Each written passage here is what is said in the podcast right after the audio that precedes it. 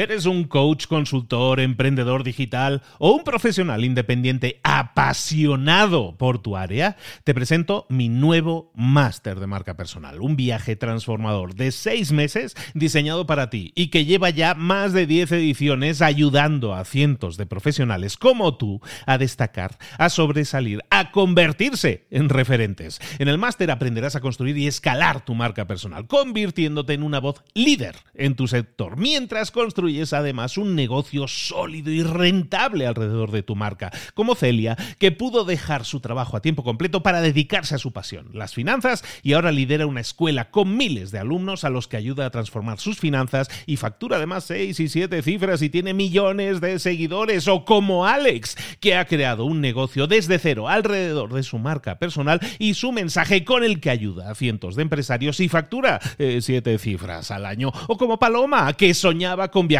por el mundo y que ahora vive como nómada digital con cientos de miles de seguidores y más de 17.000 alumnos. Gracias al máster, su sueño pasó de ser una idea a una realidad rentable y reconocida. Este es el momento de que tú también dejes tu huella, de influir y de vivir por fin de tu pasión. Visita librosparaemprendedores.net barra marca y descubre muchas más historias de éxito de gente que confió en nuestro método. En junio comenzamos además la nueva generación y añadimos más novedades, más servicios y más soporte que nunca.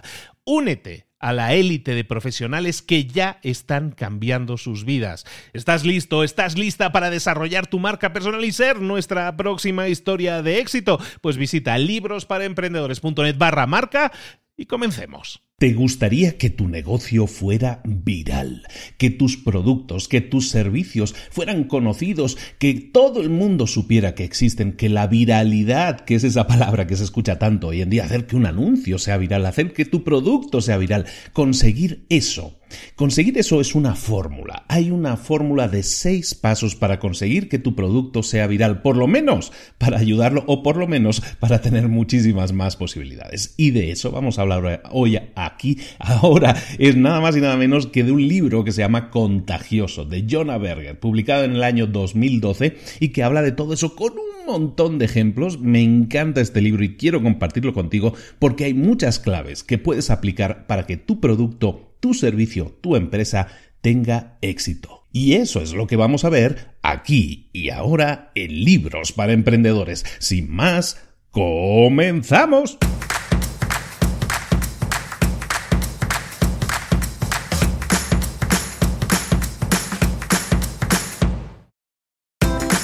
Bienvenidos al podcast Libros para Emprendedores.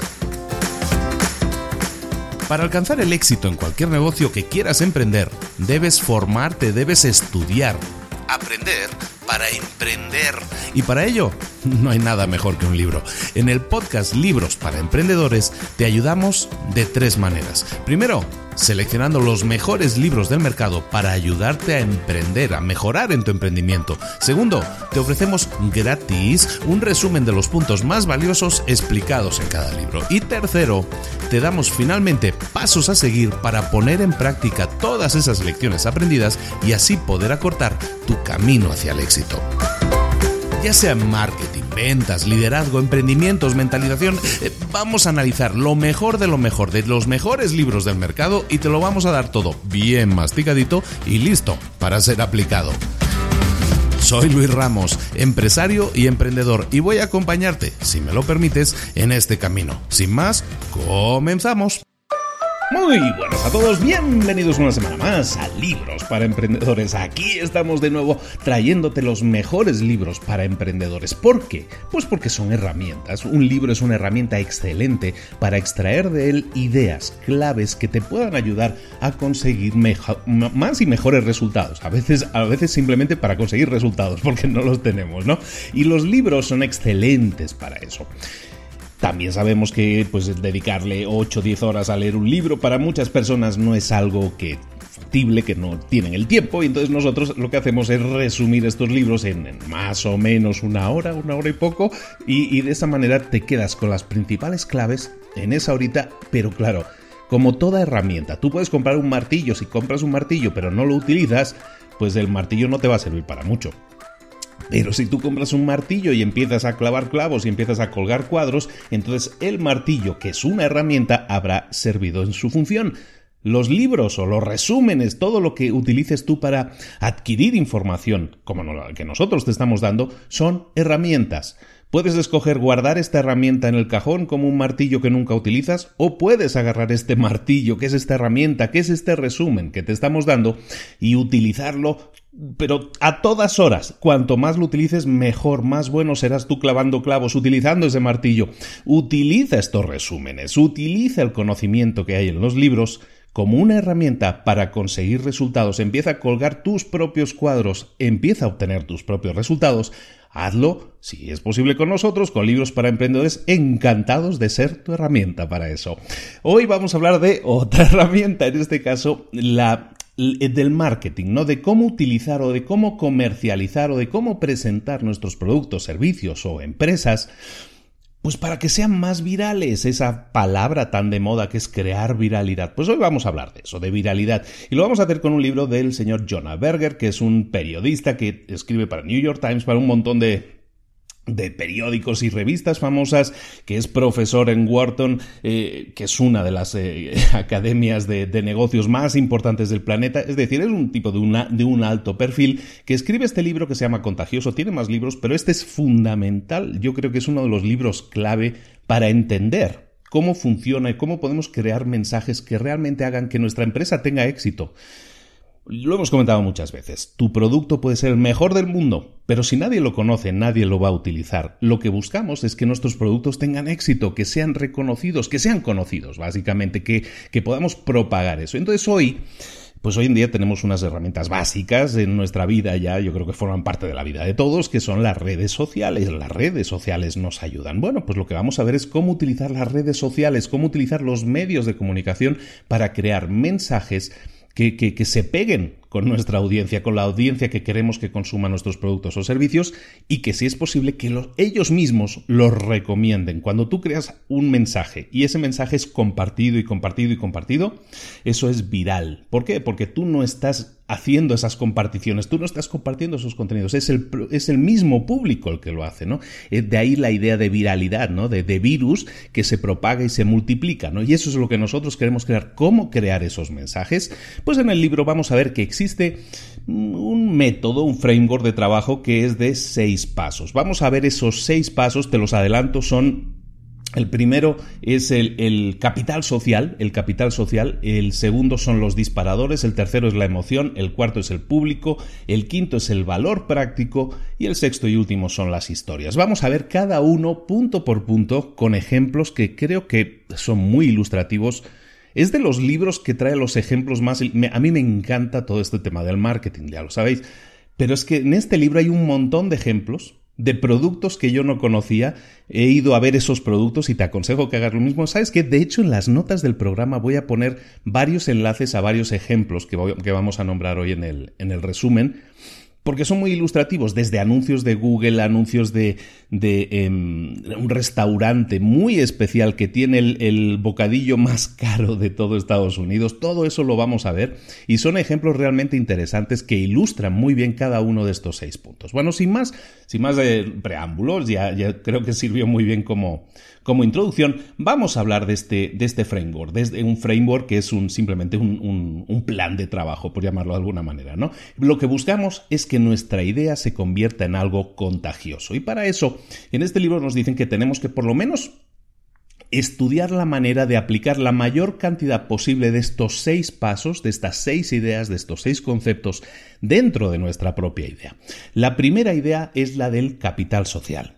Y el capital social es básicamente que la gente hable de ti, que la gente hable de ti o de tu producto, evidentemente. ¿Cómo consigues eso? Bueno, la gente le gusta hablar de cosas, la gente está continuamente comunicándose y hablando de cosas, pero ¿de qué cosas habla? Normalmente habla de las cosas que le hacen quedar bien, de las cosas que puede presumir, del conocimiento a lo mejor que puede presumir. Eso es lo que le gusta a la gente, es psicología básica. Bueno, entonces ese capital social hoy en día, pues es simplemente conseguir que la gente hable de ti. ¿Cómo conseguirlo? Bueno, pues la gente al final lo que hace es hablar de ese producto, de esa idea, eh, aplicando, dándole valor social siempre que cumpla alguna de estas tres funciones, alguna de estas tres ideas. ¿Puede cumplir las tres? Perfecto, pero si no, con que cumpla una de ellas es suficiente. La primera es que tiene que ser un producto destacable, de alguna manera. Tu producto tiene que tener algo que lo haga destacar sobre los demás. Cuando tu producto se destaca por algo, es diferente por algo, es memorable. Y cuando algo es memorable, es, eh, remarcable en ese sentido, la gente tiende a compartirlo. Muchas veces, cuando hablo de estos temas de tienes que encontrar aquello en lo que eres diferente o crear un producto que sea básicamente diferente en algo, la gente dice, no, es que mi producto es como los demás, mi producto no se diferencia, es uno más. No, todos los productos son diferentes, tienen algo que los puede hacer diferentes. Por ejemplo, en el tema de las licuadoras, que es uno de estos aparatitos que todos, prácticamente todos, tenemos en casa y que sí es uno de esos productos que pues no se diferencia mucho el uno del otro, a lo mejor uno tiene unos pocos más, un poco más de potencia que el otro, normalmente no se diferencian mucho, ¿no? Es un mercado muy genérico, ¿no? Muy establecido. Bueno, pues te voy a explicar con un ejemplo cómo puedes crear algo que haga que tu producto sea memorable, sea diferente, tenga algo diferente y que lo haga digno de ser compartido. Hay una empresa en Estados Unidos que se llama Blend Blendtec. Eh, produce licuadoras, ¿no? Es de tipo de licuadoras pues para, para alimentos, ¿no? ¿Qué hace Blendtec? Bueno, pues Blendtec detecta que hay un canal nuevo de comunicación que se llama YouTube y lo que empieza a hacer el dueño de la empresa, de hecho, crea un vídeo. Se les ocurre esta idea en el apartado de marketing de decir, ¿sabes qué? En vez de, en vez de invertir tanto dinero en eso, vamos a probar a hacer algo diferente en este nuevo canal de comunicación que es YouTube. Y lo que hacen en Blendtec es, de hecho, el dueño de la empresa dice, vamos a intentar licuar cosas que normalmente una persona no licuaría. Y lo que hacen es crear un primer vídeo en el que licúan nada más y nada menos que canicas canicas, las típicas, ¿no? Eh, em, las bolitas de jugar, de estas que son como de cristal, ¿no? Pues meten canicas en su blend, que en su licuadora, y, la, y, el programa le llaman Will It Blend. Will It Blend es algo así como eh, licuará o no licuará, ¿no? Básicamente, ¿no? Y lo que hacen es, en este caso, ponerse esos autorretos siempre utilizando su propio producto, en este caso su propia licuadora.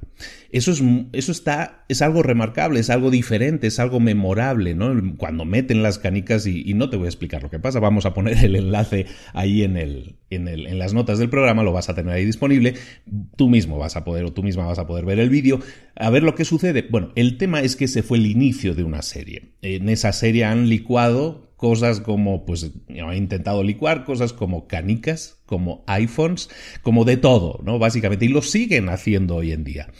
Llevan 12 años haciendo ese programa, esos contenidos para, para Internet. ¿Por qué? Porque les ha funcionado de una forma increíble, no te puedes ni imaginar. Sus ventas aumentaron un 700%. Estamos hablando de crear algo de lo que la gente empezó a hablar ¿Has visto el vídeo de, esos locos que meten canicas en una licuadora? ¿Has visto esos locos que han metido un iPhone en una licuadora? Todo eso ha generado muchísimas más ventas para esa empresa. De, de, hecho, crearon una tendencia. Después de eso, muchísima gente más ha copiado ese concepto. Hay gente que hoy en día lo sigue haciendo, copiando ese concepto. Los originales fueron los de Blendtec. Y les ha ido muy bien como estrategia. ¿Por qué? Porque crearon algo digno de ser comentado, algo digno de ser compartido. ¿no? Y eso en redes sociales sabemos que es un capital que debes aprovechar. Por lo tanto, el primer punto para capitalizar en tus redes sociales, que la gente hable de ti, el primer punto, la primera idea, el primer concepto que ponemos encima de la mesa es este, ¿no? Crear algo que sea memorable, buscar aquello en lo que tu producto sea diferente. En este caso puede ser una licuadora que es tan poderosa, tan potente que puede romper hasta canicas o iPhones. El segundo punto que tienes que intentar ver que tu producto tenga o intentar crear, intentar crear ideas que te puedan ayudar en este caso es buscar entender la mecánica del juego y aprovecharte de ello.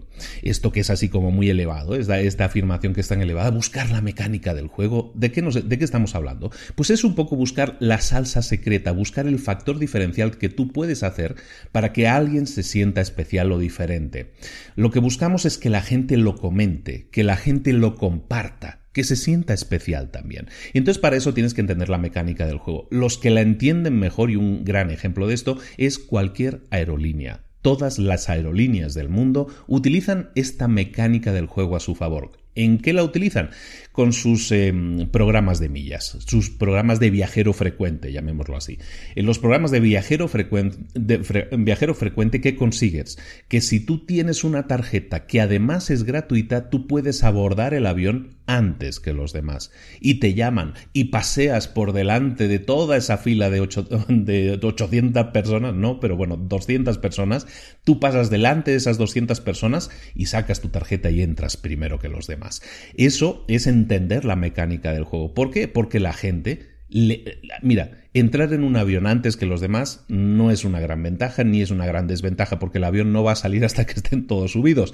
Pero el, el hecho, el hecho de que esa persona hacerla sentir especial, que suba unos minutos antes, eso para esa persona es memorable y es digno de ser compartido. Mucha gente comparte, aunque no lo diga expresamente, comparte sus fotos de ya hemos abordado en el avión, ¿no? Hemos sido los primeros en abordar del avión. mira, aquí en mi, en mi zona business en el avión, ¿no? Todo eso es porque la gente lo comparte y eso es capital social para la empresa y también capital social en el sentido de que todos aquellos que estaban en la fila y vieron cómo esa persona pasó antes dijeron, nena, tenemos que ir a sacarnos esa tarjeta la próxima vez, ¿no? Entonces todo eso, todo eso es eh, aprovecharse de las mecánicas del juego, entender la mecánica del juego y cómo la gente puede sentirse especial, a veces con cosas tan simples como esa. Eh, una tercera clave que tenemos que utilizar o tenemos que buscar utilizar para, para crear capital social es hacer sentir a la gente que es especial. ¿no? Lo hemos hablado un poco ahora con el tema de la, de, la aerolínea, pero también lo podemos hacer a veces cuando damos ofertas o promociones especiales únicamente para un grupo selecto de personas. En este sentido, si tú tienes una, una tienda y tienes eh, a lo mejor un lanzamiento, voy a lanzar la nueva colección de ropa de esta primavera, tú puedes hacer ese lanzamiento y hacer una fiesta en la que sea con acceso VIP, ¿no? Con acceso VIP solo por invitación. Solo las personas que estén en mi grupo VIP van a tener acceso a esa invitación especial y van a acceder antes que nadie a ver nuestra nueva colección o van a acceder antes que nadie a probar nuestros vinos en este restaurante o van a acceder antes que nadie a, a tener un acceso a lo mejor incluso un descuento precisamente por pertenecer a ese grupo VIP. Eso a la gente la hace sentir, como decimos, especial. Y al ser algo que te hace sentir especial y que te hace sentir diferente a los demás, lo vas a compartir. Y eso es lo que sucede, la gente lo comparte. En otro nivel o en otro, en otro ejemplo totalmente diferente, pero para que puedas ver cómo, cómo podemos generar esa, esa necesidad de que la gente se sienta especial, es cuando tú tienes un producto de acceso limitado. También en el libro te hablan de un ejemplo eh, que hoy en día ya no se aplica porque hoy ya tenemos full access, acceso completo a todo, pero yo recuerdo cuando era pequeño precisamente este, este ejemplo, y es que las películas de Disney no se podían ver todo el año. Tú no tenías acceso a las películas de Disney solo en una determinada época del año, y cuando salieron los vídeos, cuando salían los vídeos, los vídeos solo estaban disponibles durante un tiempo determinado. En las, en las ventas de Navidad se abría la, la época en la que tú podías comprar películas de Disney. Al crear ese, ese espacio de tiempo limitado de disponibilidad, esa ventana de oportunidad, la gente eh, tiende a actuar en ese momento, a no esperar. Y eso también crea un sentimiento de estoy aprovechando una oportunidad única. Por lo tanto, si tú tienes un producto, si tú tienes un servicio, si tú tienes una empresa, empieza a hacerte este tipo de preguntas. De alguna manera, ¿cómo puedo hacer que la gente hable de mi producto? ¿Cómo puedo hacer que la gente se vea bien utilizando mi producto? ¿Hay algo en mi producto, en mi idea, en mi empresa, algo que lo haga diferente a los demás, algo que lo haga remarcable, que lo haga diferente, que lo haga destacable? ¿Cómo puedes hacer sentir a la gente que son privilegiados, que tienen un acceso exclusivo que nadie más tiene. ¿Cómo puedes generar esa sensación? ¿Hay algo que tú puedas aprovechar de este concepto de la mecánica del juego dentro de tu producto o servicio? ¿Hay algún tipo de recompensa que puedas ofrecerle a la gente si hablan de tu producto? Todo esto son preguntas que si tú te haces y ves la manera de aplicarlos, mm, empezarán las ideas a bullir, a tu mente, eh, a bullir en tu mente y a ver que tú realmente también puedes crear cosas que hagan que tu producto sea destacable, que sea comentable y que y general es y generar ese capital social, es decir, que la gente hable de ti y lo comparta. Esta es la primera parte, simplemente son seis partes, recordemos. Entonces estamos hablando de, ese capital social. ¿Cuál es la segunda parte? La segunda parte son los disparadores. ¿Qué es, los, qué es un disparador? Pues un disparador, ah, como su nombre indica, es algo que dispara en nuestra mente una idea y esa, ese disparo, esa, esa idea, esa chispa que pone, que pone en marcha ese fuego, hace que nosotros tengamos que compartir esa información, que nosotros compartamos, viralicemos esa idea si realmente nos gusta tanto. ¿Cómo conseguimos eso? ¿Cómo conseguimos eh, disparar en la gente esas, esas ideas. Hay ideas, por ejemplo, en el libro te hablan, mira, hay gente, no hay, no hay mm, nadie que tenga más capital social que, Disney, ¿no? Disney World. ¿Por qué? Porque cada persona que va a Disney World eh, llena sus redes sociales de fotos del Disney, del castillo, de Mickey, de todo eso, ¿no? Nadie tiene más capital social, que es el primero que hemos visto. Pero esto, segundo el disparador, Disney World no lo tiene. ¿Por qué? Porque Disney World no consigue que todo el mundo esté hablando a todas horas de Disney World. Por ejemplo, en el libro te pone el comentario de decir Disney World tiene el mayor capital social del planeta como marca, pero en cambio Cheerios, que es una empresa de, cereales, de cereales de, de desayuno, pues Cheerios es una empresa de la que se habla mucho más. ¿Por qué? porque hay más disparadores que obligan a la gente, obligan, entre comillas, a la gente a hablar más de esa marca. ¿Cuáles son ellos? Pues que Cheerios se utiliza, se utiliza, se come todos los días, todas las mañanas se habla de cereales en una, en una casa en la que haya niños. Por lo tanto, esa marca es más mencionada, hay más disparadores, hay más oportunidades, si quieres verlo así, de hablar de esa marca. Y es por eso que Cheerios, eh, aunque no tiene el activo social que tiene Disney World, por ejemplo, sí tiene más disparadores que el propio Disney World, ¿de acuerdo? Ese es el poder de los disparadores, que tú consigas que se hable de tu marca con más periodicidad, es decir, más veces, las más, la más cantidad de veces posibles. Eso consigue que se dispare lo que llaman el boca a oreja o el boca a boca, dependiendo del país, y ese boca a boca o boca a oreja, es decir, que la gente comente entre ellos de una marca o de una idea, siempre hay de dos tipos. El boca a oreja, vamos a llamarlo así, siempre hay de dos tipos. Uno es el inmediato y el otro es el continuado. Cuando hablamos de boca a oreja estamos hablando de gente que habla de nuestro producto con otras personas. El boca a oreja inmediato es cuando tú no puedes esperar para comentarle a alguien sobre algo nuevo o interesante. Eso es lo que sucede con las películas. Con las películas, todas las semanas se estrenan películas en todos los cines del planeta y lo que buscas es que eh, haya un boca a oreja inmediato. ¿Por qué? Porque buscas la inmediatez, la, la, ventana de ventas de una película es muy corta. Una película tiene un tiempo de vida muy limitado en un cine, una, dos, tres semanas, muy máximo, ¿no? En muchos casos no llegan ni a días, ¿no? Entonces tu, tu ventana de boca a oreja es muy limitada. Entonces buscas generar ese ruido social lo antes posible. Buscas un boca a oreja inmediato. Sin embargo, para la mayoría de productos eso no sucede. Tú creas un producto o creas un servicio, tú no tienes un tiempo súper limitado para venderlo. Lo que tú tienes es un tiempo, eh, un tiempo de vida largo, ¿no? Que buscas que tenga el tiempo de vida más largo posible tu producto o servicio. Entonces lo que vas a buscar es que haya un boca a oreja continuado. Recordemos, boca a oreja es básicamente conseguir que la gente hable de ti. Es una dinámica que todos podemos entender, que todos podemos comprender. Ahora, ¿Cuáles son esos disparadores? Ya he entendido el concepto, Luis. Ahora explícame cómo son esos disparadores o qué disparadores puedo utilizar yo en mi, en mi, en mi producto, en mi venta, en, en mis mensajes a la gente. Pues la primera clave es muy obvia y un poco lo hemos dicho con el tema de los cereales, es que intentes enlazar tu producto o servicio con algo que sea cíclico, Algo cíclico significa algo que se repite eh, en cada tiempo determinado. Por ejemplo, en el libro te hablan de una, de una canción que se puso muy de moda hace unos años, que, bueno, de moda por decirlo de alguna manera, era una chica que apareció en YouTube, se llamaba Rebecca Black, y cantaba una canción que se llamaba Friday, Viernes. Se dijo de esa canción que era la peor canción de la historia, la peor canción del, de, que jamás se había escrito, ¿no? Era una canción muy mala y era una chica que se autoprodujo su propio vídeo y era una canción muy mala, la verdad, y, la chica no tenía buena voz ni nada de eso, pero se hizo viral precisamente por lo chistoso. El tema que te ponen como ejemplo en, de esta canción es que eh, la esa canción se relaciona con algo cíclico y hoy en día, 6, 7, 8 años después de que se publicara esa canción, ¿qué sucede? Que esa canción recibe una serie de búsquedas, en este caso en redes sociales.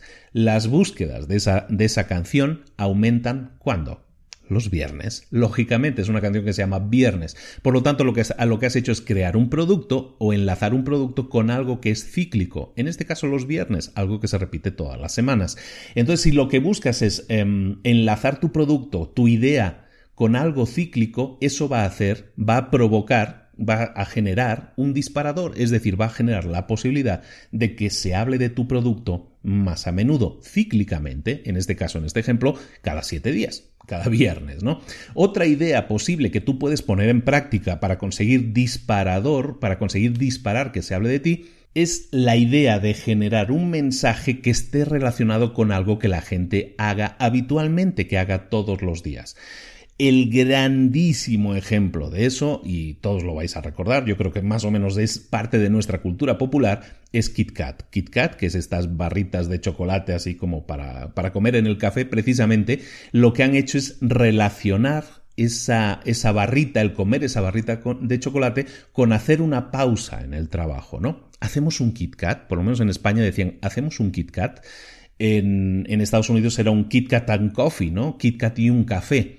Lo que hacen es relacionar esa pausa en el trabajo, que en un trabajo no, sé cuántas pausas puedes hacer, pero a lo mejor un par o tres de pausas al día haces, pues relacionar esa pausa mediante un mensaje pegadizo es hacemos un Kit Kat, ¿no? O sea, vamos a hacer una pausa, vamos a hacer un Kit Kat. Eso es un éxito. ¿Por qué? Porque hace que inmediatamente eh, generes un disparador. Cuando tú consigues que tu mensaje sea relacionado con algo que la gente hace habitualmente, en este caso hacemos un Kit Kat, ¿qué va a suceder? Ahora estoy generando en la gente disparadores, ¿no? La gente se va a ir a comprar Kit Kats, ¿no? Eh, pues lo que haces es eso, lo que haces es disparar en la mente de la gente la imagen de ese producto, la imagen de ese producto. ¿Hacemos un Kit Kat? Sí y inmediatamente en tu mente, inconscientemente muchas veces, queda esa imagen de esa barrita de chocolate. Entonces cuando llegues a la pausa del café, probablemente se te apetezca, oye, no sé por qué hoy se me apetece comer un, chocolate, ¿no? Y vas a comprar tu barrita KitKat. Eso es, eso es mm, de alguna manera generar disparadores en los que estás relacionando mediante tu mensaje, relacionando tu producto con algo que la gente suele hacer todos los días. Otro tema muy interesante a la hora de, generar disparadores es precisamente el uso de imágenes que no son tuyas, sino que son de tu competencia. En, en, el ejemplo más claro y que me encanta, yo no lo conocía y me encantó, y lo vamos a compartir también aquí, había una campaña que, hizo la, salud pública de Estados Unidos. Para todos aquellos que, a lo mejor ahora ya no se ve la publicidad, pero para los que tenemos una cierta edad, todos recordamos los anuncios de Marlboro, de la, empresa de tabaco. Marlboro era una imagen mediante un señor muy duro, muy guapo, así, que, iba a caballo y era muy cowboy, ¿no? y caminaba al atardecer. Bueno, pues esa imagen es muy icónica, ¿no? Yo he sido fumador, fui fumador muchos años, yo fumaba Malboro y probablemente inconscientemente porque me gustaba esa imagen, ¿no? Entonces, por eso me ha gustado mucho leer esta, esta, esta, esta vez cómo, cómo, un disparador se puede utilizar para agarrar imágenes de la competencia, y en este caso la imagen del vaquero, del cowboy que cabalga al, atardecer fumando su Malboro, cómo podemos utilizar esa imagen a nuestro favor. Em, la, salud pública de Estados Unidos creó una campaña en la que salía con el mismo tipo de letra, con la misma imagen de, un de dos cowboys, en este caso hablando iluminados por la luz del atardecer, pero el texto, en vez de decir eh, el Malboro, el, mensaje que dijera de, es cosa de hombres o lo que fuera, no recuerdo exactamente el mensaje que decía, el mensaje que decía en este caso, esta campaña era, utilizando toda la imaginería de Malboro, lo que hacía era, Bob, tengo enfisema, es decir, tengo cáncer de pulmón.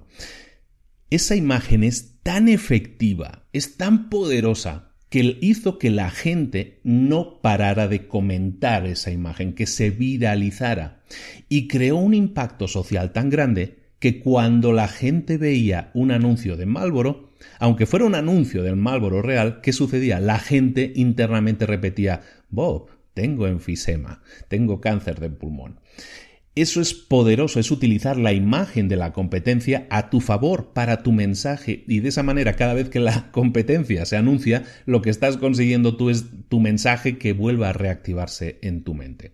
Lo ponemos también en las notas del programa, vamos a ir poniendo, creo que es muy interesante ver estos ejemplos para, para ver realmente cómo podemos utilizar todas estas técnicas a nuestro favor.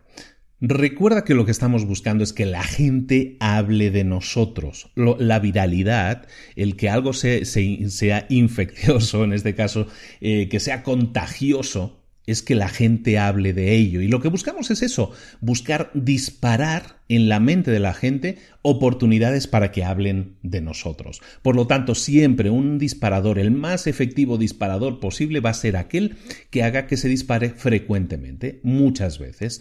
¿De acuerdo? Y que siempre se active en una situación en la que alguien pueda actuar, en la, que alguien pueda comprar, como hablábamos del KitKat, y siempre buscar que esté dentro de un contexto o de hábitos o preferencias de la audiencia que tú estás buscando que consuma tu producto. Por lo tanto, en esta segunda parte que estamos viendo, en esta segunda clave que tendríamos que tener en cuenta para crear mensajes virales, lo que tienes que empezar a preguntarte es qué es lo que hace que la gente piense en tu producto o idea.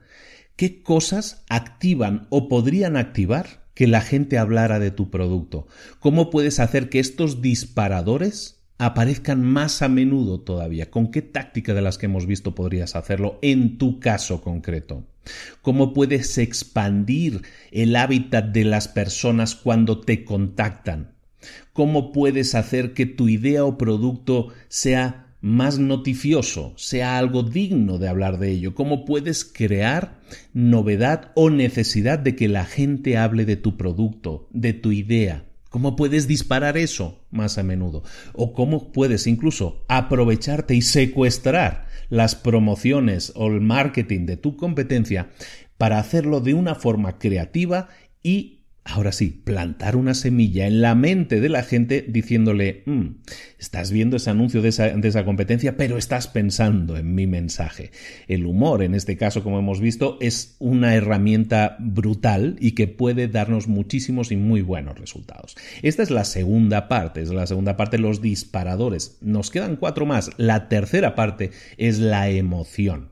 ¿Por qué la emoción? Porque cuando a ti te preocupa algo, cuando a ti te ocupa algo tu mente, cuando tú sientes algo por algo, entonces tú lo compartes. Somos, eh, somos animales sentimentales en ese sentido y los sentimientos nos ayudan a recordar. Cuando tú haces a una persona sentir algo, es, es, lo que pasa con la música, es lo que pasa con las canciones, generan emoción. Cuando tú escuchas una canción que te genera una emoción, la gente lo recuerda mejor, recuerda ese momento, recuerda la emoción. A lo mejor no recuerda las palabras, las letras de esas canciones, pero recuerdan la emoción.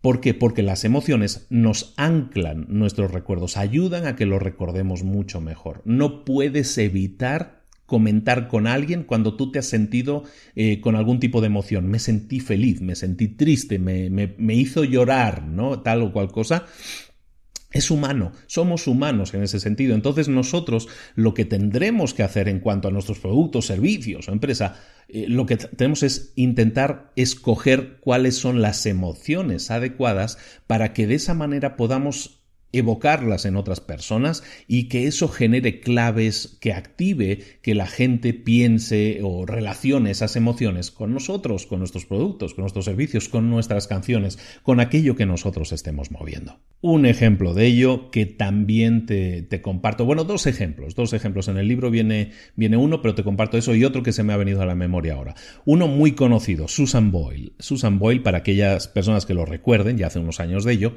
Susan Boyle era una señora de mediana edad que no tenía, no era especialmente agraciada, digámoslo así, y era una señora así medio gordita que fue a un concurso de la tele que se llama Britain's Got Talent, que es un programa de talentos que prácticamente está en todos los países del mundo, en cada país se llama diferente, tienes talento, o, Estados Unidos tiene talento, todo eso, ¿no? algo así se llama, en cada país es diferente. Bueno, en el de Gran Bretaña, que es el original, pues aparece esta señora de mediana edad. Entonces, claro, la imagen de que esta señora, antes de empezar a cantar o hacer lo que vayan a hacer, hay como una mini entrevista con los jueces, ¿no? Y entonces esta señora se quería convertir en cantante profesional y era pues como súper tímida, eh, no, no, parecía que sería la típica cantante que uno, que uno aplaudiría en un escenario, ¿no? pero de repente empezó a demostrar su talento, ¿no? Como dicen en el programa, su talento era que tenía una voz poderosísima y empezó a cantar ópera de una manera increíble. El vídeo, el vídeo lo subieron a YouTube, el vídeo fue un éxito, el vídeo acumuló más de 100 millones de vistas en la primera semana, 100 millones eso hizo que ese contenido se viralizara, que mucha gente se sintiera identificada, que generara una emoción tan grande, porque Por la fortaleza de personalidad de esa persona, por el corazón de esa persona, por querer luchar contra a lo mejor su propia imagen, sus propias debilidades, pero seguir luchando por ser quien quería ser. Y Susan Boyle llegó a ser número uno en YouTube. Mm, Susan Boyle ganó ese programa, pese a probablemente no ser la persona que uno pensaría que debería ganar ese programa, ganó ese programa, editó discos y fue una cantante de éxito. En su país, sobre todo, fue una cantante que rompió muchísimo, o sea, vendió muchísimo.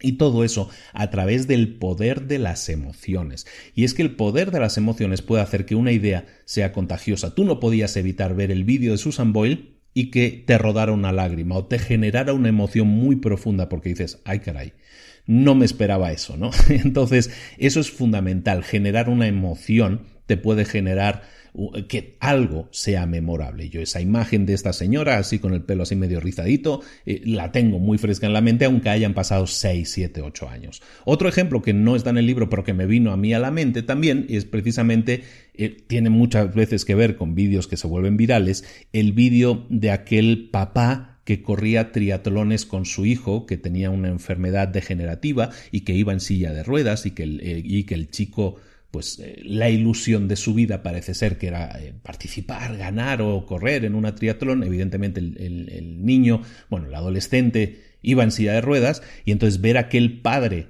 empujando la silla de ruedas, sudando, llorando, esforzándose, era brutal, era una imagen que te llegaba al corazón, te rompía por dentro, pero más te rompía ver, ver la imagen de aquel chico adolescente llorando de felicidad, llorando de alegría, con la cara, pues ahora sí, con el rictus que tenía su cara, aún así forzando aquella sonrisa, y era algo que era conmovedor y que ahora ya se ha sobreutilizado ese, ese vídeo incluso en empresas y todo eso. Yo tengo un amigo que ha utilizado ese vídeo en empresas para generar una emoción en, en la gente a la que está generando esas presentaciones. Pues es un vídeo que genera sin duda una emoción, que te hace, que te hace recordar ese vídeo, ¿no? Como aquel, aquel otro vídeo, ¿no? Aquel otro vídeo de un corredor que estaba corriendo en, en, los Juegos Olímpicos y iba corriendo para ganar y se cae y, y se lesiona y de repente una persona salta del público, eh, pelea contra los guardias de seguridad, los aparta, agarra al deportista y le ayuda a cruzar la meta y aquel hombre era su padre.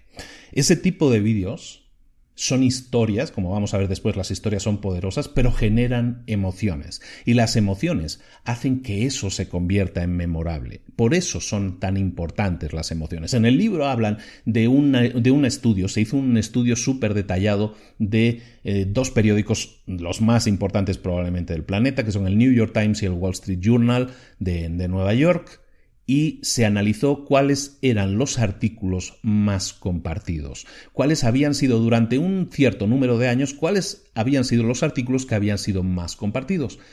pese a ser mm, periódicos fundamentalmente de negocios o no tanto de información general y desde luego no de información de aquello que busquen el sensacionalismo, resulta que los artículos más compartidos del New York Times y del Wall Street Journal no tienen que ver con la bolsa o con nada de eso, sino que tienen que ver con todos aquellos que generan o hablan de sensaciones o emociones positivas o negativas. Todos ellos son los que están en el top de los artículos más compartidos. Con eso simplemente lo que queremos decir es que efectivamente las emociones son importantes para la gente. Y hablábamos ahora de, sensaciones positivas o emociones positivas o negativas. ¿Cuál sería una emoción positiva? Pues una excitación, la alegría, la diversión también es una emoción positiva. ¿Y cuáles serían las negativas? Pues la ansiedad, la furia, la ira, todo eso son emociones, no tenemos que hablar mucho de ello, ya sabemos lo que son emociones positivas y negativas, ¿no? Bueno, entonces, a primera vista, cuando tú dices tienes que generar emoción con tus mensajes, con tu producto, con tu servicio, siempre hay el que dice, no, eso sí, eso está muy bien, pero eso funciona muy bien pues para esas historias que tú me has explicado, pero es que mi producto no es así, mi producto no genera ningún tipo de emoción. Entonces, en el libro nos ponen un ejemplo fantástico que yo tampoco conocía y lo comparto aquí es un vídeo muy corto de Google, de la empresa que es una empresa de un buscador de Internet. Es una empresa totalmente tecnológica, totalmente técnica, pero sin embargo lograron crear un mensaje muy emotivo, muy emotivo, que genera una emoción, a mí me encanta, porque aparte de explicarnos una historia eh, mediante búsqueda, es, una, es una historia sin imágenes, es una historia en lo que lo único que sale son búsquedas en Google. se ve como alguien está escribiendo en Google, pues lo primero es eh, em, estudiar en París, ¿no? Quiero estudiar en París, Francia. Lo siguiente es, em, busco un café cerca del Louvre. Eh, luego, la siguiente pregunta era, mm, ¿cómo se dice en francés? Eres muy bonita. Eh, luego, la siguiente búsqueda era, ¿cómo puedo impresionar a una chica francesa? La siguiente, la siguiente búsqueda era mm, consejos para, tener, eh, para mantener relaciones a distancia. ¿no? la siguiente era busco trabajo, búsqueda de trabajo en París. La siguiente era busco fotógrafo de bodas en París. Y la siguiente es cómo se monta una cuna. Todo esto es una historia completa y todo está visto a través de búsquedas. Y es fantástico porque es, es emocional, genera una emoción, genera una emoción de alegría, es romántico, es una historia, es inspirador. Y no deja de ser que estamos hablando de un buscador, de una empresa tecnológica que consigue, consigue, eh, pues generar una emoción a través de, en este caso, generar una historia, ¿no? Una historia que es muy emotiva en este sentido, ¿no? Y que te hace sonreír. Es una historia muy corta, es un vídeo muy corto, altamente recomendado. Porque, porque es un ejemplo perfecto de lo que se puede conseguir cuando tú buscas generar una emoción. En este caso, pues es a través del uso de tu producto, por muy tecnológico que sea, eres capaz de generar una emoción. Por lo tanto, empieza a pensar cómo puedes tú generar emociones, cómo puedes generar un alto nivel de emoción. A lo mejor tu producto en sí no es emocional, no, no, no genera una emoción ni positiva ni negativa pero tienes que empezar a ver el resultado, cómo la persona lo utiliza ese producto y al utilizar tu producto o servicio de repente se genera una emoción. Tienes que ir un poco más allá, no quedarte en el simple uso, sino por qué lo utiliza la gente, qué resultado busca. Cuando tú empiezas a analizar eso, empiezan a salir ideas que se pueden convertir en historias que si son emotivas, si generan emociones, recuerda, positivas o negativas, van a ser memorables, van a hacer que la gente quiera compartirlos, que es lo que estamos buscando, generar una idea contagiosa para que nuestra empresa tenga éxito. Por lo tanto, pregúntate cómo puedo inyectar, cómo puedo añadir una dosis de, de excitación, de humor, de alegría, de sorpresa en aquello que yo estoy ofreciendo.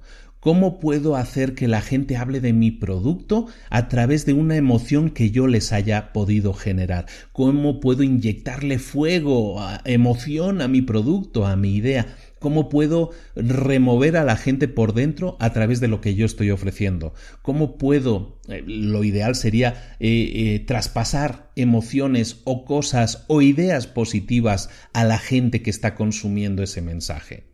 Me centro mucho en lo positivo por una razón. Hay también la posibilidad de que en las redes sociales se propague, se viralice la idea de algo negativo sobre ti. Y eso lo tienes que batallar y lo tienes que intentar eliminar lo antes posible. En el libro también ponen un ejemplo muy ilustrativo de una persona que em, tuvo un pequeñito problema con una, con una, eh, con una compañía de, vuelos que se llama United Airlines, de la United, es muy conocida, de Estados Unidos. Bueno, pues United, eh, ¿qué hizo? Pues este señor empacó su guitarra, era una guitarra carísima, el señor es músico, empacó, el señor se llama Dave Carroll, también vamos a poner el vídeo de la canción que hizo. Dave Carroll tenía una guitarra de 3.500 dólares, lo pone en el avión, la llevan en el avión, ¿qué pasa? Que se maltrata y se rompe esa guitarra de 3.500 dólares. Entonces, ¿qué sucede? Pues que United no le devolvió, no le pagó, no le resarció del daño de, haberle roto esa guitarra porque dijo, no, es que tenías que habernos puesto la, reclamación 24 horas después del vuelo, eh, como lo hiciste unas horas después de pasado un día, entonces ya no aceptamos tu reclamación, te quedaste sin guitarra, te quedaste sin reclamación. Entonces este señor, muy, muy encabronado, se va a YouTube, YouTube, las redes sociales, te digo, sirven para todo hoy en día, y este señor se va a YouTube y genera una canción, escribe una canción y la canta, y es una canción en la que explica cómo United le rompió la guitarra. Literalmente explica United me rompió la guitarra y le empieza a cantar. Es una canción muy pegadiza, country, y empieza a explicar cómo pues la rompieron y todo eso, y, explica que no le quisieron resarcir y todo eso, mi, mi guitarra de 3.500 dólares. Bueno, ¿qué sucedió? Unite, ese vídeo se viraliza. ¿Por qué? Porque hay una emoción, en este caso negativa, ¿no? Estoy encabronado con esta empresa que me acaba de romper la guitarra, no me lo puedo creer, ¿no? Esta canción se empieza a compartir, ¿no? Tres millones de vistas en una semana, tres millones de vistas en una semana. A la semana siguiente de salir este vídeo, ¿qué sucede? Las acciones de United bajan un 10%. La viralidad de, este, de, este, de esta canción, de esta queja de un cliente particular, al hacerse viral, provoca que en dos semanas, a las dos semanas de haber salido la canción, las acciones de esta empresa bajan un 10%. Eso implica para la empresa perder 180 millones de dólares en capitalización. 180 millones por una guitarra de 3.500 eh, dólares.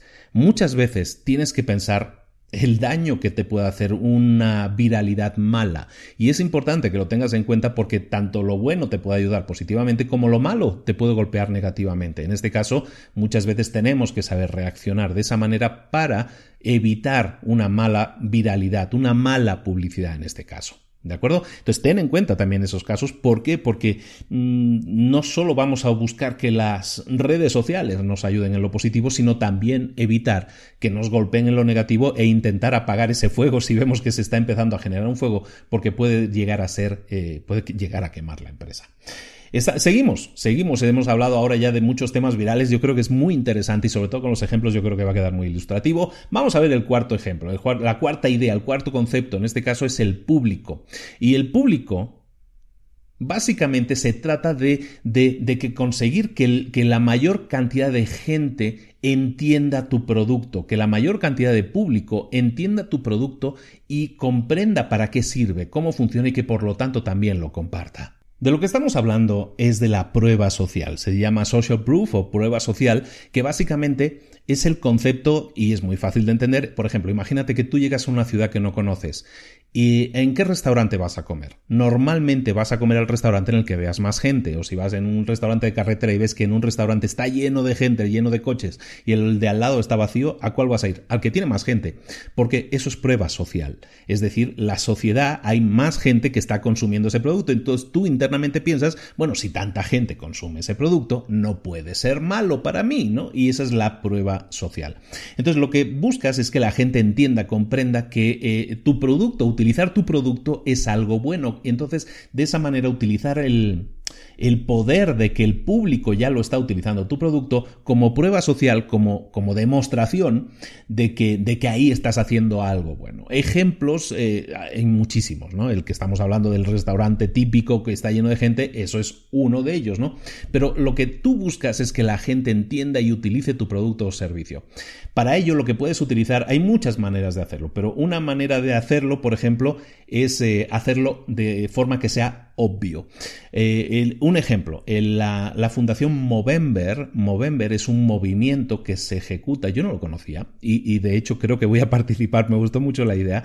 la Fundación Movember lo que hace es que todos los, eh, los noviembres, los noviembres lo que hace es promocionar el uso, el que los hombres se dejen bigote, se crezcan el bigote en noviembre, durante todo el mes de noviembre. ¿Por qué? Porque todas las personas que se dejan crecer el bigote, que hoy en día es algo no tan habitual, ya nadie prácticamente tiene bigote, si tú te dejas bigote, la gente te va a preguntar. Y entonces te dice, oye, ¿por qué te has dejado el bigote?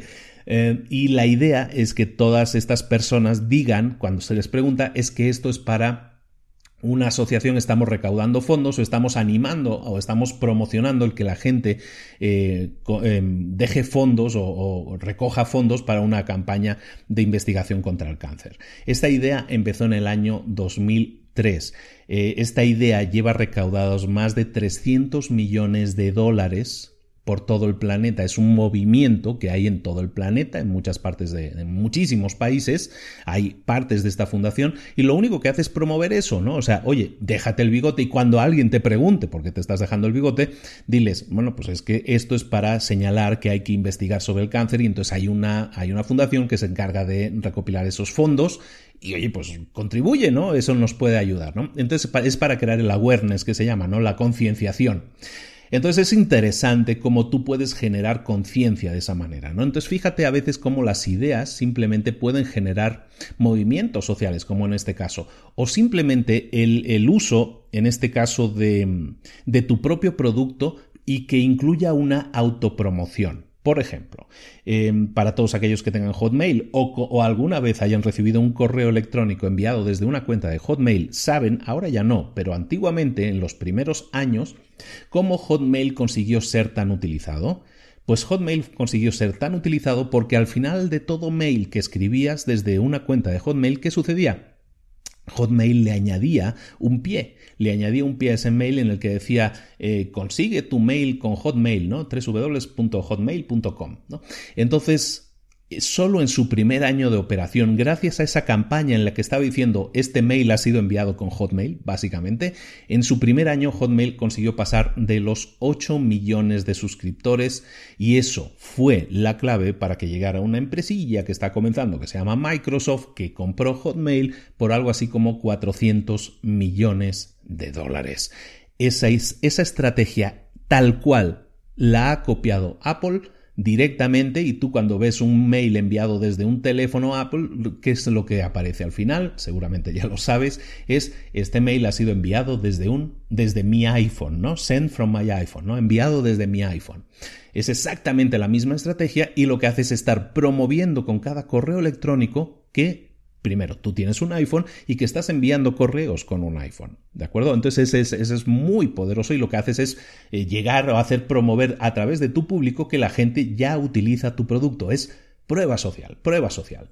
Luego, hay productos que se anuncian a sí mismos sin necesidad de más promoción. ¿Cómo es eso? Pues es que hay productos que son tan diferentes o creas un producto que es tan diferente en su concepción que ya de por sí es su propio anuncio. Por ejemplo, estamos hablando de Apple, los auriculares para escuchar música de Apple son blancos. Eran los primeros auriculares. Nadie había hecho un auricular blanco, yo no lo recuerdo, pero entonces, claro, ves a alguien por la calle que lleva auriculares blancos, dices, ese es de un iPod, ¿no? Porque empezó con los iPods, ¿no? Y luego con los iPhones.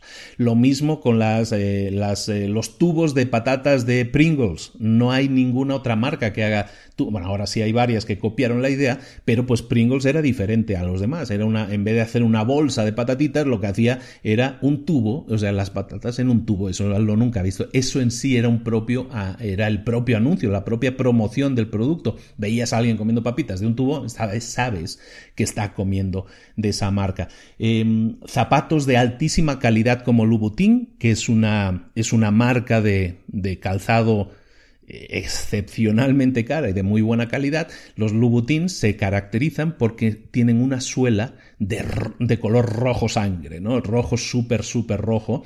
Entonces, evidentemente, cuando ves a alguien por la calle y ves ahí la rayita roja o ves el fondo rojo o ves la suela roja, sabes que esa persona tiene un Louboutin y eso a esa persona, eso tú lo compartes, primero es memorable, hace marca y hace eh, de esa persona destaque inmediatamente porque está utilizando ese producto. Son productos que se anuncian a sí mismos en su concepción son diferentes, son únicos y eso hace que el agente que lo utiliza, el público que lo está utilizando, en realidad lo que está haciendo es promocionar constantemente tu producto, aunque no quiera, aunque no quiera estar promocionando completamente tu producto a todas horas. Otra opción, otra idea que ponemos encima de la mesa es el de si tú tienes una fundación, estamos hablando de fundaciones ahora y también relacionadas de hecho con el cáncer, eh, la fundación Livestrong de Lance Armstrong. Lance Armstrong era un, corredor de, ciclismo muy famoso, ganó un montón de tours y fue el más famoso, el número uno del mundo. ¿no? Ahora, tristemente, se, toda, historia, toda su historia se fue al garete porque se demostró que pues, el tipo no lo hacía de forma legal. ¿no? El tema no es ese, el tema es que el tipo crea una fundación contra el cáncer, el tipo había tenido un cáncer testicular y el tipo había salido de ello y pues el tipo creó una fundación y lo que hizo fue crear unas pulseritas amarillitas que seguramente recuerdas que ponía Livestrong y que lo que pasaba es que con esas pulseritas cada vez que tú comprabas una estabas también aportando aparte de para la compra de la pulsera estabas aportando para una fundación de eh, investigación contra el cáncer esta empresita, esta, bueno, esta fundación, no empresita, esta fundación generó unos ingresos de 85 millones de dólares para la fundación de, de estudio contra el cáncer en este caso, ¿no? Entonces, a pesar de que el personaje sea reprobable por muchas de sus actitudes, lo que sí hicieron es que mediante el uso de, público de esa pulsera crearon una tendencia que hizo que la gente utilizara, quisiera también aportar, quisiera ser parte de ese club de la pulserita amarilla que estaba ayudando, que tenía concienciación sobre ese tema del cáncer. ¿De acuerdo?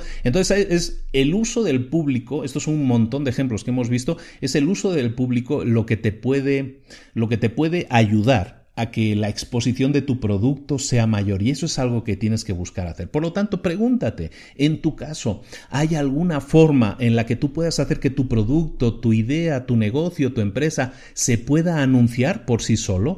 Eh, ¿Crear un producto que sea tan diferente que se anuncie por sí mismo? ¿Puedes hacer que otra gente que sea tu cliente y que esté utilizando tu producto o servicio lo comente, hable de ello o lo presuma o explique cómo está funcionando? ¿Hay alguna manera de que algo que es privado lo puedas hacer público, como hablábamos en el caso del envío de los correos? ¿Hay alguna otra manera en la que en la que tu producto suene diferente, sepa diferente, tenga una forma diferente, tenga un color diferente, sea algo diferente en cuanto a su empaque, a cualquier otro producto del mercado y eso le haga diferente y por lo tanto memorable? Empieza a hacerte esas preguntas y empieza a analizar qué puedes, eh, qué puedes aprender de esto, qué ideas te han llamado la atención de aquí y cómo puedes aplicar esas ideas en tu propio estudio, en tu propio, en tu propio producto, en tu propia empresa. Seguimos, eh, vamos con la quinta. La quinta es el valor práctico. El valor práctico es básicamente que a ti te gustan las cosas que sabes que puedes usar y que utilizas. Si tú tienes un producto que utilizas y te da un resultado, te soluciona la vida, eso tú lo hablas. Eso tú lo... Es como todos los anuncios de publicidad de, detergentes se basan en eso, ¿no? Oiga, vecina, es que yo utilizo este detergente que lava más blanco, ¿no? Todos hemos escuchado ese tipo de anuncios. ¿Por qué? Porque la gente le gusta presumir, le gusta comentar que ellos sí tienen la respuesta definitiva, que ellos sí tienen el producto bueno, bueno, ¿no? Hay un señor que se llama Daniel Kahneman, que tiene un libro muy famoso, se llama eh, Pensar rápido y despacio, es un psicólogo. Bueno, pues Daniel Kahneman ganó el premio Nobel de Economía en el año 2002 gracias a una teoría de los prospectos que vamos a explicar aquí un poco y la teoría de los prospectos es muy interesante. La idea central de esa teoría es que los humanos no tomamos decisiones en términos absolutos. Me gusta esto, lo compro, me gusta esto, no lo compro. Sino que siempre lo que necesitamos es un punto de referencia. Necesitamos primero un punto de referencia y eso nos ayuda a tomar decisiones de compra. En este sentido, eh, el ejemplo típico y que eh, se benefició instantáneamente la industria de la, de la, teletienda, ¿no? Todos sabemos lo que es una teletienda, ¿no? No sé cómo lo llaman en todos los países. La teletienda son estos anuncios que normalmente ponen por la noche o en determinadas horas que es más barato emitir y que básicamente anuncian, yo qué sé, por ejemplo, eh, tenemos esta, este set de, de, cuchillos que cortan y siempre están afilados, que nunca tienes que, que nunca vas a tener que volver a afilar, mira cómo cortan una piña, mira cómo cortan una lata, mira cómo cortan un clavo. Y mira, en cualquier tienda tú pagarías 100 o incluso 200 dólares por este conjunto de cuchillos, pero gracias a la teletienda los puedes adquirir ahora mismo, si llamas ahora, los puedes adquirir por 30 dólares, ¿no? O por 24,99, ¿no? Por 25 dólares esa llamada a la acción dice llama ahora. Si llamas dentro de los próximos si llamas en menos de 30 minutos, no solo vas a conseguir este set de cuchillos por 30 dólares, sino que además te vamos a regalar un segundo juego de cuchillos, dos juegos de, de cuchillos valorados cada uno de ellos en 200 dólares, los vas a tener solo por 30 dólares. Llama ahora. Todos hemos escuchado ese anuncio, todos hemos escuchado esa cantinela que nos dice llama ahora, ¿no? Y consigue esto. Pero fíjate en el detalle. Aquí dentro hay parte de ese estudio del Premio Nobel de Economía de Daniel Kahneman en el que está hablando de un punto de referencia. ¿Cuál es el punto de referencia en este anuncio? Pues el punto de referencia en este anuncio es que dice, tienes un producto que vale 100 dólares o incluso 200 dólares y ese es su precio real, tú lo puedes conseguir ahora por 30 dólares. Eso evidentemente es una oportunidad única. La gente está enfocada constantemente en sentir que está consiguiendo grandes o pequeñas victorias, que está accediendo a oportunidades únicas. De esta manera, la llamada a la acción que se está diciendo ahí lo que hace es aumentar el deseo, lo que dicen, no solo vas a conseguir uno por 30 dólares cuando cuestan 200, sino que vas a conseguir dos. ¡Qué locura! Dos por el precio de... Mm, eh, por 30 dólares, cuando en general cuestan... Eso significaría 400 dólares, tú lo estás consiguiendo por 30 dólares, ¿no? Es un...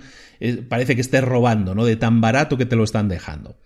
Por lo tanto, es importante que tengamos esto en cuenta y que actuemos en consecuencia, que creemos este tipo de, ofertas en las que estamos creando un marco de referencia, un punto de referencia, en este caso, este producto cuesta 200, te lo estoy dejando a mitad de precio, o te lo estoy dejando un 50%, o te lo, o te lo rebajo 100 dólares, o lo que sea. Ah, Cuidado con esto también. Hay un, hay un, factor que tienes que tener en cuenta en la teoría de los prospectos, esta teoría de la que estamos hablando y que tú está muy bien que la apliques y hay mucha gente que ya la está aplicando.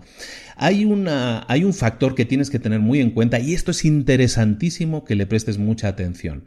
Se llama la regla del 100.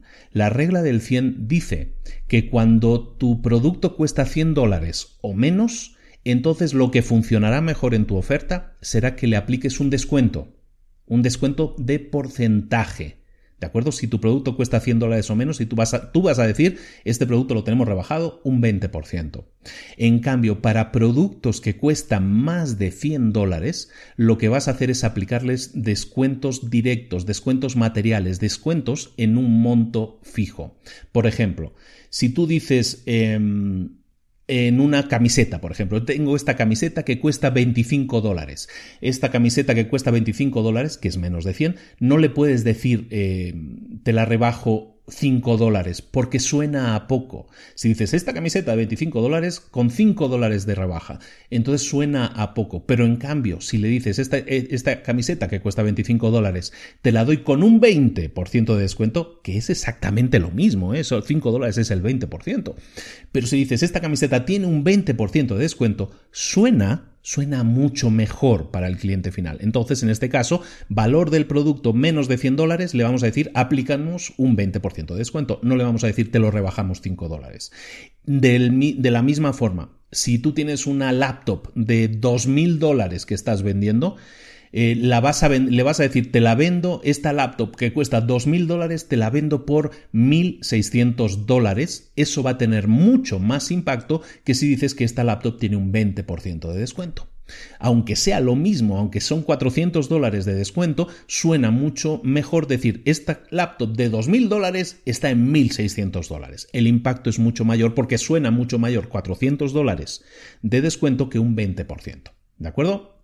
Entonces, en este tema de los marcos y los puntos de referencia que hemos visto de Daniel Kahneman, en este sentido nosotros también tenemos que tener este tipo de cosas en cuenta como la regla del 100 que te acabo de explicar y eso puede hacer que nuestros productos sean eh, mucho más compartidos, que, que creemos la necesidad de que la gente tiene que comprar nuestro producto o servicio ahora porque esto es una oportunidad muy grande pero nos hemos separado un poquito de, la idea que estábamos hablando del valor práctico, simplemente nos hemos centrado un poco en el tema de cómo poner un precio o cómo poner un marco de referencia para los precios, pero el valor práctico de los seis principios es el más fácil de aplicar y es muy de lógica. El valor práctico en cuanto a tu producto o servicio es lo práctico que sea, es decir, lo útil que sea, es decir, cómo se utiliza, cómo puede generar un resultado. Recuerda siempre que las características de un producto a la gente no le interesan, le interesan los resultados que le genera esa persona. Por lo tanto, concéntrate, concéntrate en pensar cuál es el valor práctico para esa persona. ¿De acuerdo? Hablábamos del martillo, ¿no? Al principio del podcast es ese martillo, ¿no? Bueno, imagínate que compras un martillo. Un martillo en sí mismo no tiene un valor práctico a menos que lo utilices. El valor práctico de un martillo puede ser que puedes colgar cuadros. El valor práctico de una brocha no es que es que puedes pintar tu casa o es que puedes crear la casa de los sueños para tus hijos, ¿no? Puedes pintar la habitación de tus hijas de color rosa o lo que sea y eso lo puedes hacer sin mancharte y rápidamente con ese producto. Eso es valor práctico, ¿de acuerdo? En vez de centrarnos en en las características del producto, centrémonos en los resultados que podemos crear. Ese es el valor práctico de un producto. Es de, las seis ideas es la más fácil de entender, la más fácil de, de, aplicar, pero luego recuerda también esos marcos de referencia en cuanto al precio y todo eso que también podemos aplicar dentro de esto. Entonces empieza a preguntarte, ¿tu producto o idea o servicio, cómo ayuda a los demás, cómo ayuda, cómo da un resultado a los demás, cómo podrías destacar algo práctico de lo que entregan tus productos, cómo podrías tú presentar información a los demás en la que se deje claro los resultados que genera ese producto. ¿Hay alguna forma práctica que le puedas dar a, esa persona para que se ahorre dinero o para que entienda que usando tu producto se puede ahorrar dinero? Ese es el tipo de preguntas que te tienes que hacer para ver cómo puedes darle un valor práctico a tu producto y que de esa manera también se viralice y que la gente lo empiece a comentar por lo que te decíamos. Estábamos comentando al principio de este apartado que a la gente le gusta hablar de los productos que le han funcionado bien. Y si tu producto es el que lava más blanco, la señora va a decir, mira vecina, yo utilizo este que me lava más blanco. Y me deja la ropa, no me la deja no solo limpia, sino que me la deja resistente. Ese tipo de cosas es valor práctico para tu producto.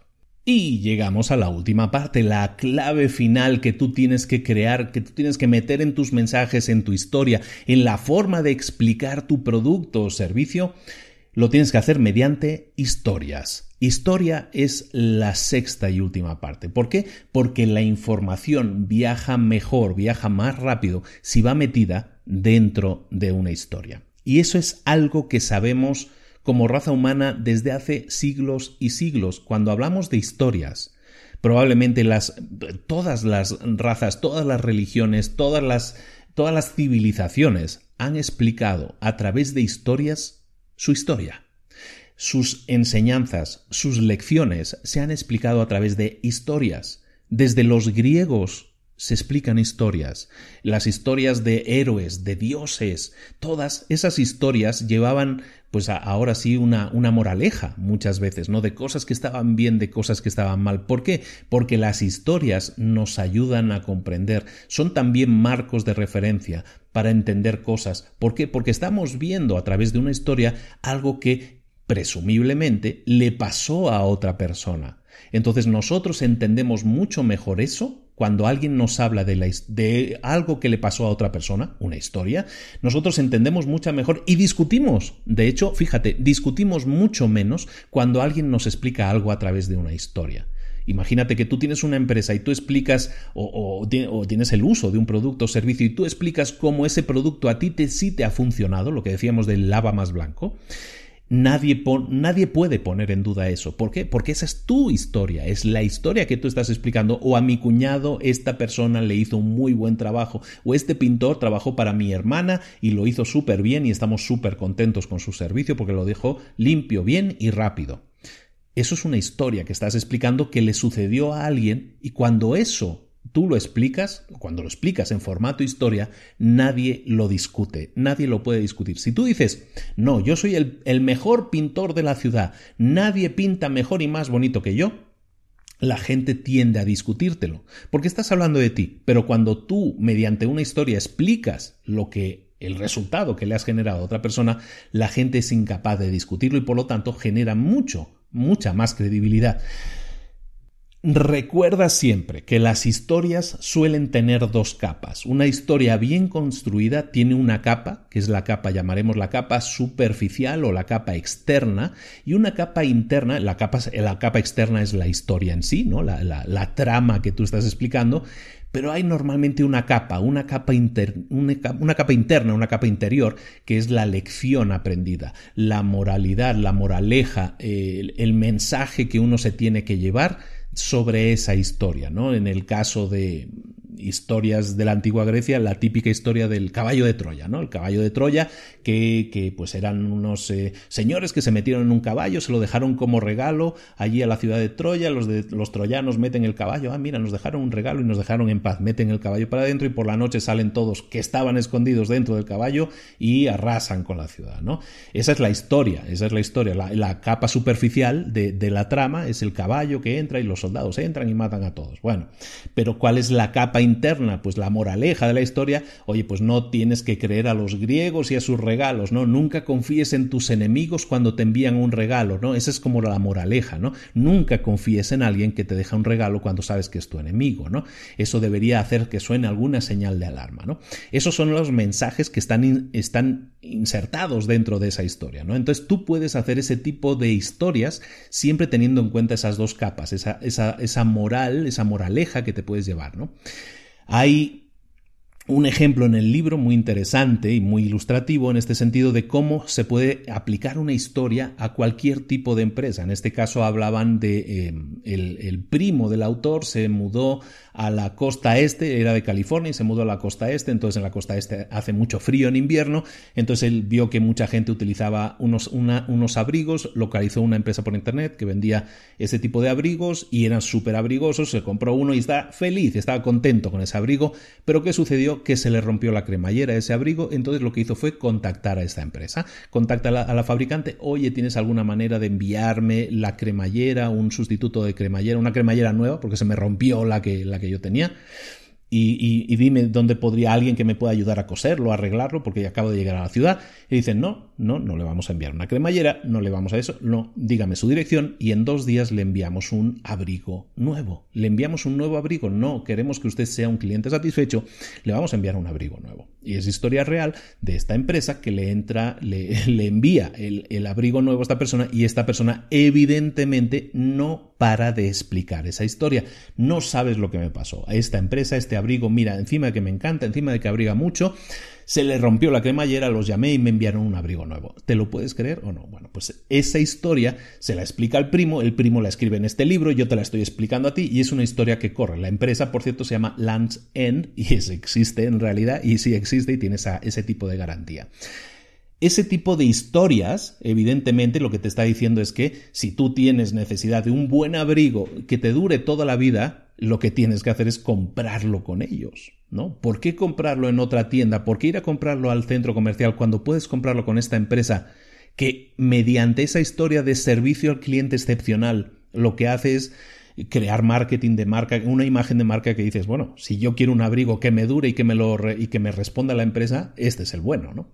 Entonces, ese tipo de historias, eso también es una historia, es una historia de alguien que le pasó un problema y que tuvo una solución, ¿no? Y hay una moraleja ahí que es que esa empresa es la mejor en ese, ¿no?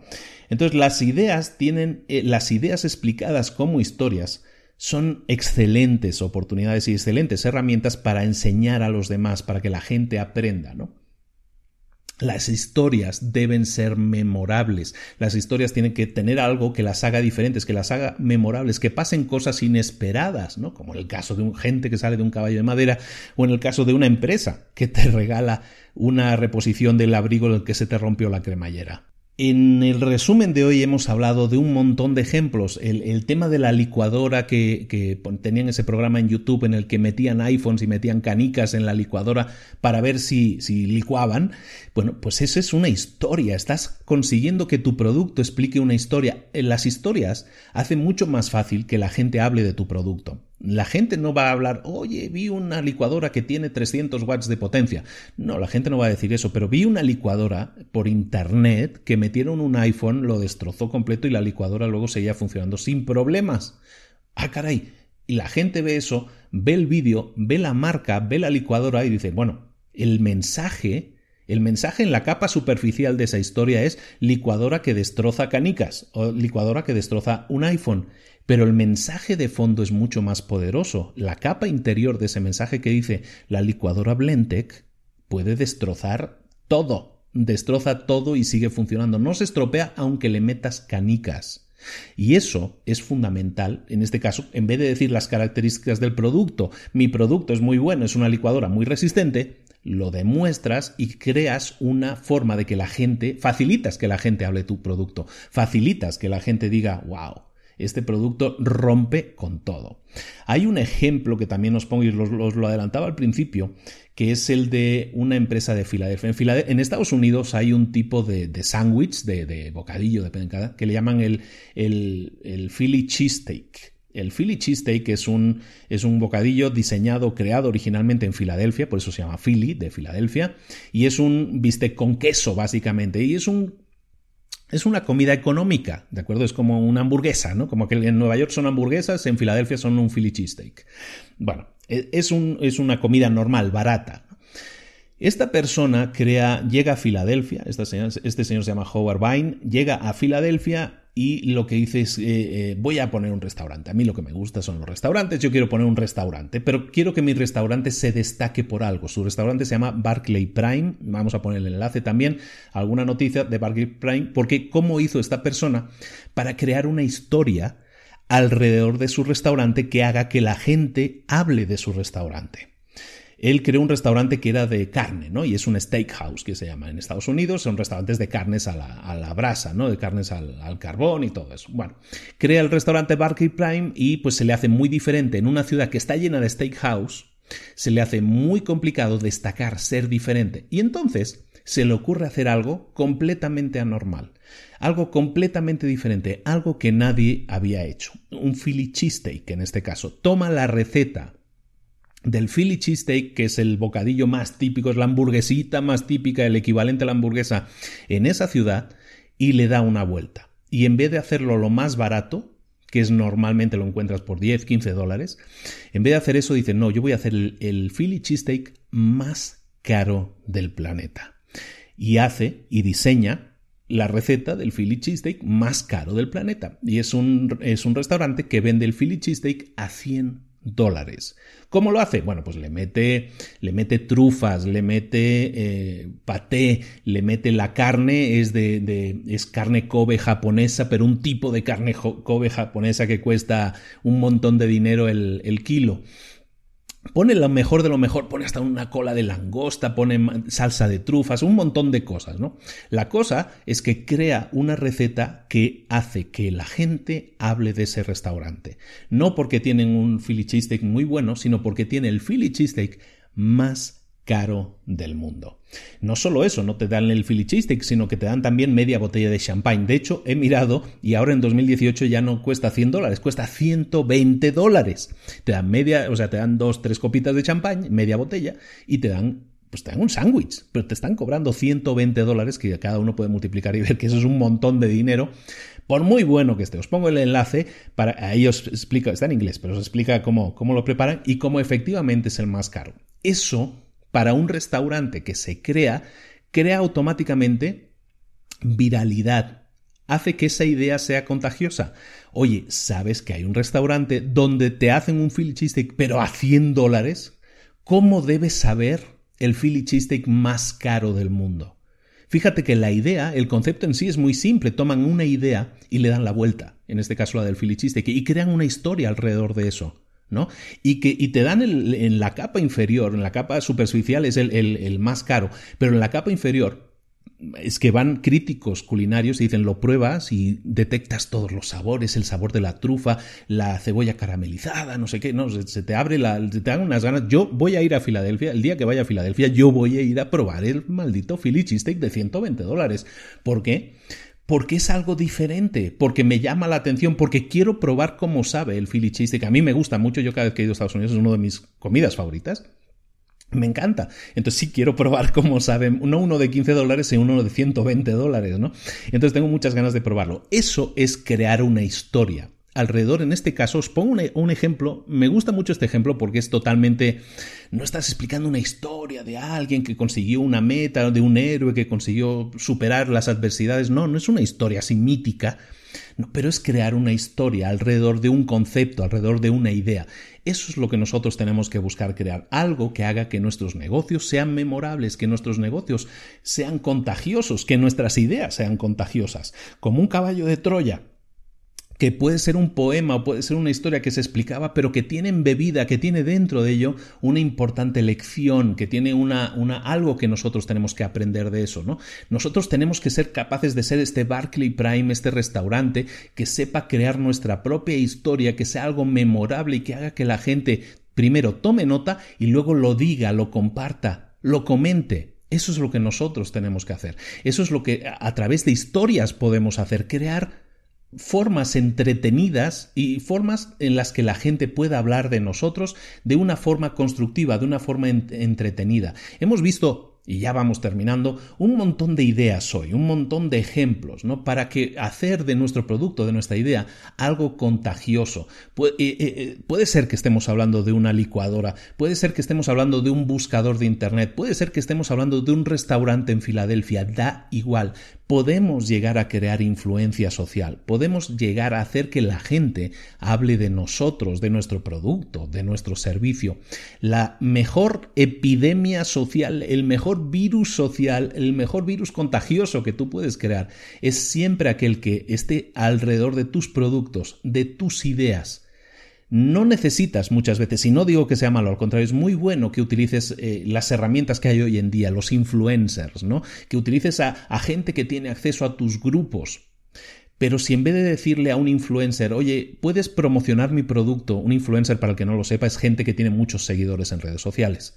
Entonces yo en vez de decirle a un influencer, oye, saca una foto con mi producto, si además de eso, que eso ya en sí es poderoso, es prueba social, si en vez de eso le dices, una idea contagiosa, le, dices que explique una historia o le explicas la historia de tu producto de una manera que sea emotiva, que genere una emoción, que genere que sea algo memorable. Pero el influencer va a estar encantado de hacerlo porque explica una historia memorable y eso le hace quedar mejor. Pero va a hacer también que tu producto sea más memorable. Utiliza todas estas técnicas, utiliza todas estas ideas, siéntate a diseñar esas historias, esas cosas que tú puedes utilizar para definir, explicar, promover tu producto más y mejor. Si te fijas, en ninguno de estos casos hemos estado promoviendo el producto per se, sino que hemos estado hablando de cosas que hacen tus productos, cosas que en cómo se puede utilizar tu producto, cosas locas en algún caso de cómo tu producto, cosas extremas de cómo se puede utilizar o historias de cómo un buscador puede serle la herramienta que, va explicando una historia, todo eso es alrededor de historias, alrededor de emociones, alrededor de crear huella, de dejar una huella en la gente para que hable de ti, para que hable de tu producto o para que hable de tu servicio. Haz que sea memorable, haz que sea contagioso, crea un virus, hazlo viral y espártelo por ahí y empieza a recoger los resultados que si lo haces bien van a ser muchos y muy fructíferos. Hasta aquí llegamos con el resumen. Espero que te haya gustado mucho. Te dije que ah, era un libro que a mí me había sorprendido mucho por la cantidad de ejemplos y, ya hay muchos más. Hablan en el libro de, Gangnam Style, de, un montón de cosas que te van a sonar. Y, bueno, te lo recomiendo mucho. Como siempre hago, tienes un enlace también para comprar, descargarte el libro si te interesara. Eh, se llama Contagioso de Jonah Berger, eh, cómo hacer que tu empresa tenga éxito. Y creo, sinceramente, que es un libro que te puede te puede poner los jugos de la mente a funcionar, puede poner a trabajar esas neuronas y hacerte pensar en, ideas de otras personas que sí ya lo han implementado y les ha funcionado. el objetivo no es crear algo viral, no es crear algo para que la gente hable de ti, sino que la gente hable de ti porque está satisfecha de hacerlo, porque disfruta haciéndolo. Y es entonces cuando la gente disfruta compartiendo tu historia, compartiendo tu mensaje, cuando los que reciben ese impacto, los que reciben ese mensaje de quien lo está compartiendo, lo creen, lo aceptan y entonces es cuando tu mensaje, tu producto, tu servicio se convierte en viral.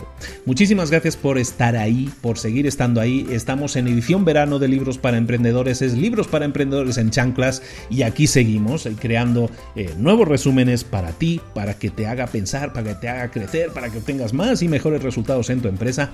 Como siempre, muchísimas gracias, un abrazo muy grande por estar ahí, por comentar, por compartir, por seguir adelante y seguir haciendo de este podcast el podcast número uno de negocios. Muchísimas gracias, un abrazo muy grande de Luis Ramos. Nos vemos la próxima semana en Libros para Emprendedores. Compártelo. Saludos. Hasta luego.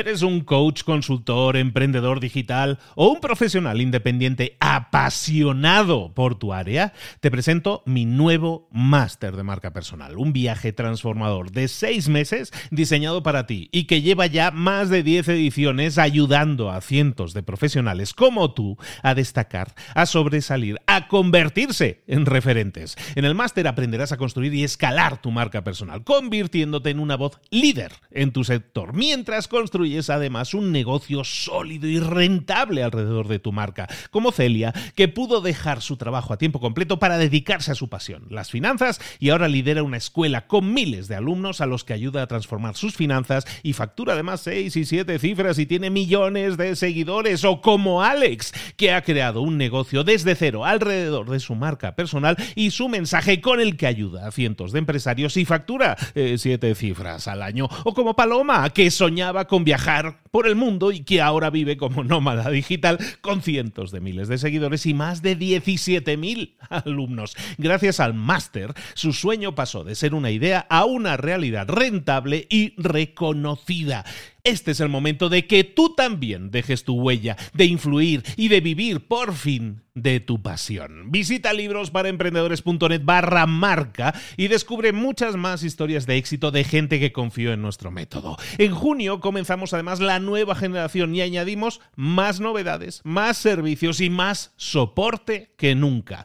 Únete a la élite de profesionales que ya están cambiando sus vidas. ¿Estás listo? ¿Estás lista para desarrollar tu marca personal y ser nuestra próxima historia de éxito? Pues visita librosparaemprendedores.net barra marca y comencemos.